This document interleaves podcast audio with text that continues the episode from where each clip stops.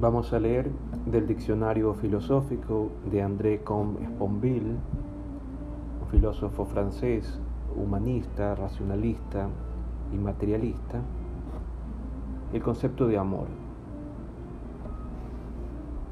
Amar, escribe Aristóteles, es alegrarse. ¿Qué diferencia existe entonces entre la alegría y el amor? se pregunta. Spinoza la formula el amor es una alegría que acompaña la idea de una causa exterior, o añadiría yo, interior. Amar es alegrarse de, o más exactamente, porque también puede amarse un manjar o un vino, gozar o alegrarse de. Todo amor es alegría o goce. Toda alegría, todo goce, cuando se lo refiere a su causa, es amor. Amar a Mozart es gozar de su música o alegrarse con la idea de su existencia. Amar un paisaje es gozar o alegrarse de su visión o de su existencia. Amarse a sí mismo es ser para uno mismo causa de alegría. Amar a los propios amigos es alegrarse de lo que son.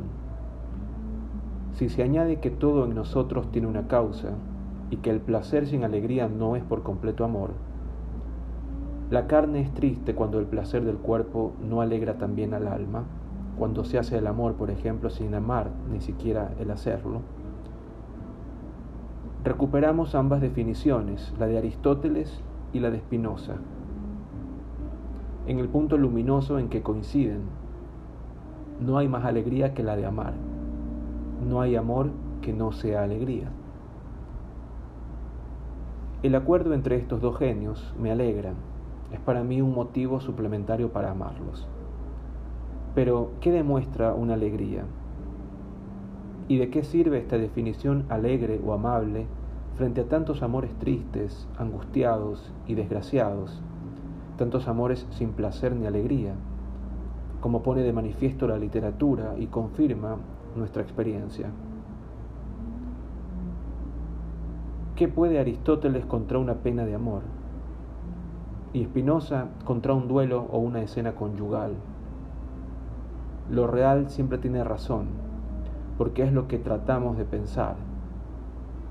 Pero, quid entonces de nuestra definición? Se ha propuesto otra definición que tiene su origen en Platón. El amor es deseo, explica en el banquete, y el deseo es carencia lo que no se tiene, lo que no se es, aquello de lo que se carece. Tales son los objetos del deseo y del amor. A partir de tal definición, la desdicha se explica perfectamente. ¿Cómo podría ser feliz un enamorado? Ya que solo ama lo que le falta, lo que no posee, ya que el amor solo existe por ese vacío que lo habita y los constituye no hay amor feliz. Es el amor mismo, por definición, siempre indigente de lo que constituiría su felicidad. Porque nunca se satisface ninguna carencia. No, la vida en este punto no es tan difícil, sino porque con la satisfacción de la carencia, esta es abolida como carencia y por tanto dado que el amor es carencia, como amor. Apenas queda la elección entre dos situaciones. O amamos lo que no tenemos y sufrimos por esta falta, o poseemos lo que a partir de ese momento ya no nos falta y nos volvemos por eso, porque el amor es carencia, incapaces de amar. El amor se exalta en la frustración y se adormece o se apaga en la satisfacción. Esto es válido especialmente para nuestra vida amorosa. La carencia que devora al otro, la pasión, solo parece tener un futuro dichoso en la posesión de su objeto. Si no se produce la posesión, la desdicha es entonces segura, al menos por un tiempo. Se produce, dura, la felicidad se consume al mismo tiempo que la carencia. en presencia de aquel o aquella que debiera asegurarla. ¿Quién puede carecer de lo que tiene? De aquel o aquella que comparte su vida, que está ahí todas las noches, todas las mañanas, tan presente, tan familiar y tan cotidiano. ¿Cómo la pasión podría sobrevivir a la felicidad? Como la felicidad a la pasión. Imaginad a la señora de Tristán, decía Denis de Rougemont, ya no sería Isolda o ya no estaría enamorada. ¿Cómo amar apasionadamente lo cotidiano? ¿Qué filtro sería eficaz contra la costumbre, el hastío y la saciedad?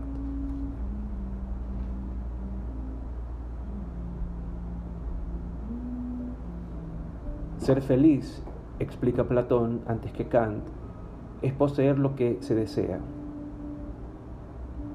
Pero eso es lo que hace imposible la felicidad. ¿Cómo podría poseerse lo que se desea si solo se puede desear lo que no se tiene? Schopenhauer, como genial discípulo de Platón, extraerá la conclusión que se deriva necesariamente de ese modo Toda nuestra vida oscila como un péndulo de derecha a izquierda, del sufrimiento al hastío. Sufrimiento porque deseamos lo que no tenemos y sufrimos por esa falta misma. Hastío porque tenemos lo que a partir de ese momento ya no nos falta y nos descubrimos incapaces de amarlo por eso mismo. Llamará a estos dos estados las intermitencias del corazón, o al menos los dos polos entre los cuales alternan. Albertán presente, Albertán desaparecida. Cuando ella no está presente, él sufre de un modo atroz. Está dispuesto a todo para que regrese. Cuando está presente, él se aburre o sueña con otras. Está dispuesto a todo para que se vaya. ¿Quién no ha vivido esas oscilaciones? ¿Quién no reconoce en ellas algo de su vida, de su desdicha, de su inconstancia? Nos vemos llevados a amar aquello o aquella que no poseemos y es lo que se llama una pena de amor, o bien a poseer a aquel o aquella que no nos falta, que por eso cada vez se ama menos y es lo que se llama pareja. Esto recuerda una canción famosa de Nougaro que dice, cuando el vil marido mata al príncipe azul, sin embargo se trata del mismo individuo, aunque en dos situaciones opuestas. El príncipe azul es el marido que falta, el vil marido, el príncipe azul que ha dejado de faltar.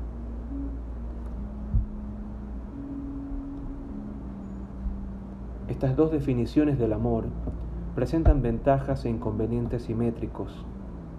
La de Aristóteles o Espinosa acaba chocando contra el fracaso del amor, contra su desdicha, su tristeza y sus angustias. La de Platón fracasa, al contrario, contra sus triunfos. Explica muy bien nuestros sufrimientos y nuestras decepciones amorosas, pero en absoluto la existencia ocasional de parejas felices donde cada cual se alegra no de la falta del otro, como sería posible, sino de su existencia, de su presencia, de ese mismo amor que los une y que comparten. Toda pareja feliz es una refutación del platonismo. Lo considero una razón suplementaria para amar a las parejas y la felicidad, y para no ser platónico. Pero, ¿cómo seguir siendo espinosista cuando el amor fracasa? Comencemos por lo más fácil. No tiene nada de misterioso que el amor se ensombrezca con la angustia o el sufrimiento. Si la existencia de mis hijos me alegra, ¿cómo no ha de entristecerme con una tristeza atroz el hecho de que mueran? ¿Cómo no he de angustiarme con una angustia atroz ante la idea siempre plausible, de que pueden sufrir o morir. Si su existencia me alegra, imaginar su inexistencia o la disminución de su existencia, su enfermedad, su sufrimiento, su desgracia, solo puede angustiarme o entristecerme. Spinoza lo explica de sobra. Es inútil detenerse en ello. Amar es temblar, no porque el amor sea miedo, sino porque la vida es frágil.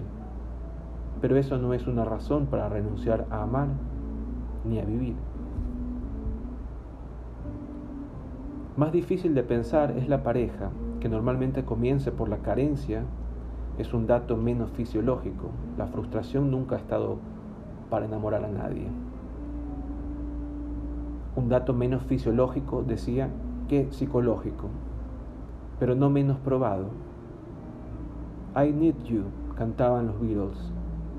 Te amo, te quiero, te echo en falta, te necesito. El amor y sus comienzos da casi siempre la razón a Platón. Es lo que los griegos llamaban eros, el amor que no posee su objeto, el amor que toma o quiere tomar, el amor que quiere poseer y conservar, el amor pasional y posesivo. Es una forma de amarse uno mismo. El amante ama al amado, escribe Platón en el Fedro, como el lobo ama al cordero o al otro, pero solo en tanto que nos falta, en tanto que no es necesario o imaginamos que lo es. Y por eso es tan fuerte, tan fácil, tan violento. Amor de concupiscencia, decían los escolásticos, amar al otro por el bien propio. Es el caso del niño que mama. El del amante ávido o brutal, el del enamorado exaltado. Carecer está al alcance de cualquiera. Soñar está al alcance de cualquiera. Pero ¿qué pasa cuando la falta desaparece? Cuando los sueños van a estrellarse contra la presencia permanente del otro. Cuando el misterio se vuelve transparencia u opacidad. Algunos no perdonarán jamás al otro por no ser sino lo que es y no en absoluto el milagro que habían primero imaginado. Eso es lo que se llama desamor y que tiene el regusto amargo casi siempre de la verdad. Se ama a alguien porque aquello que no es, decía Gainsbourg, y se le abandona por lo que es. Pero no todas las parejas se separan, ni viven todas en el hastío o la mentira porque hay quien ha aprendido a amar al otro tal como es, mejor dicho, tal como se da a conocer, a explorar, a experimentar, hasta llegar a alegrarse de su presencia, de su existencia, de su amor, y tanto más cuanto que no falta, sino que está presente. Se da o solo falta en la gozosa repetitividad del deseo, para manifestar mejor su presencia, su disponibilidad, su potencia, su dulzura, su sensualidad, su ternura, su destreza, su amor.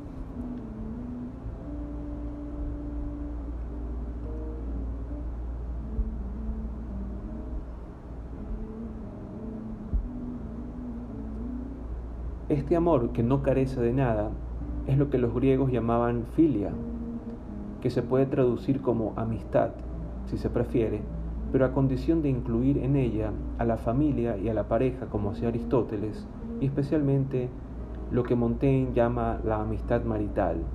Es el amor de aquel o aquella que no carece de nada, sino que se alegra, que colma, conforta y reconforta. Las parejas saben bien que el erotismo también se ve beneficiado y les da la razón. ¿Hasta qué punto la verdad de los cuerpos y las almas es más excitante para dos amantes que el sueño. ¿Hasta qué punto la presencia del otro, su cuerpo, su deseo, su mirada, es más turbadora que su ausencia? ¿Hasta qué punto el placer es más placentero que la falta? Es preferible hacer el amor a soñarlo. Es preferible gozar y regocijarse de lo que es, a carecer o sufrir por lo que no es. Sin embargo, debemos procurar no establecer una alternativa entre eros y filia, entre carencia y alegría, entre pasión y amistad. No son dos mundos que se excluyen mutuamente, ni dos esencias separadas, sino más bien dos polos, pertenecientes a un mismo campo. Dos momentos, pero en el seno de un mismo proceso. Es el caso del niño que toma el pecho, decía. Es Eros el amor que toma, y todo amor comienza por ahí. Y luego es el caso de la madre que lo da.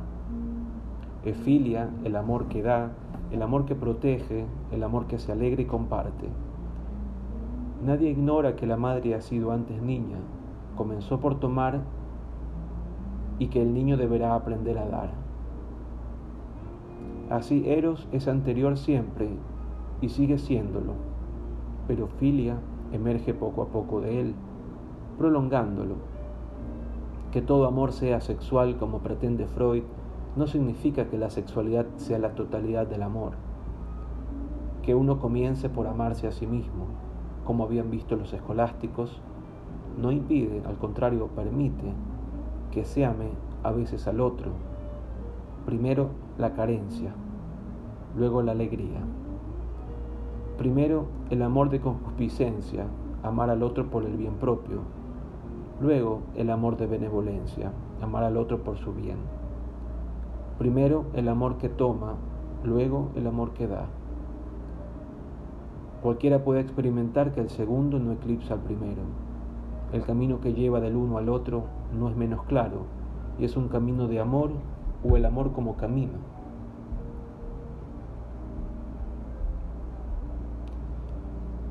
¿Hasta dónde llega?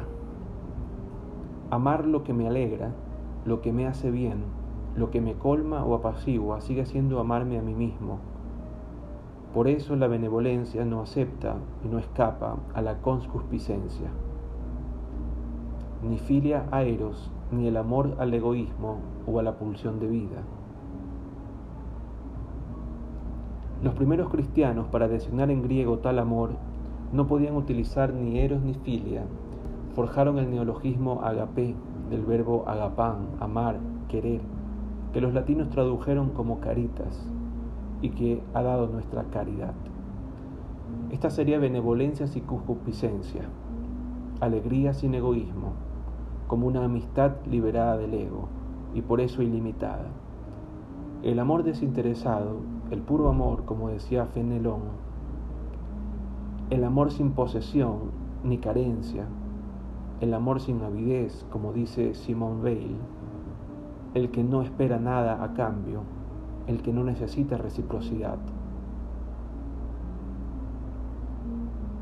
el que no guarda proporción con el valor de su objeto, en fin, el que da y se abandona. Sería el amor que Dios tiene por nosotros, que Dios es para nosotros.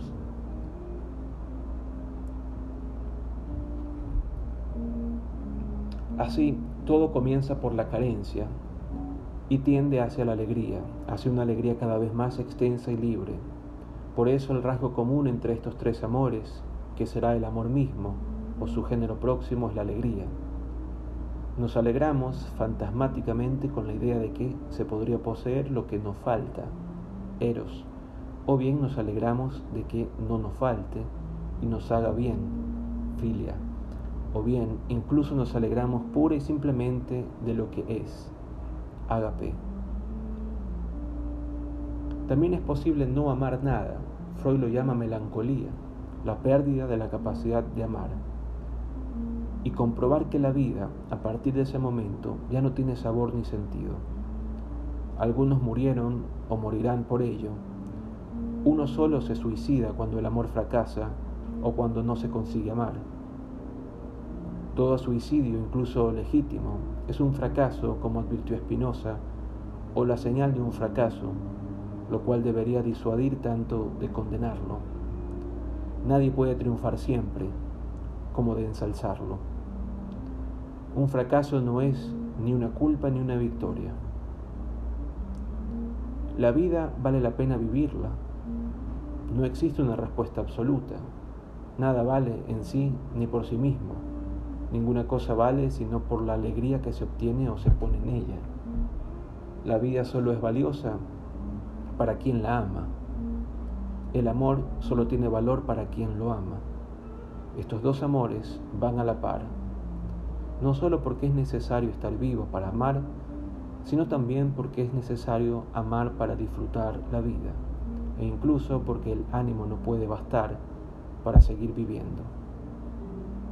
El amor es lo que hace vivir, porque hace que la vida sea amable. Es lo que salva y por consiguiente lo que hay que salvar.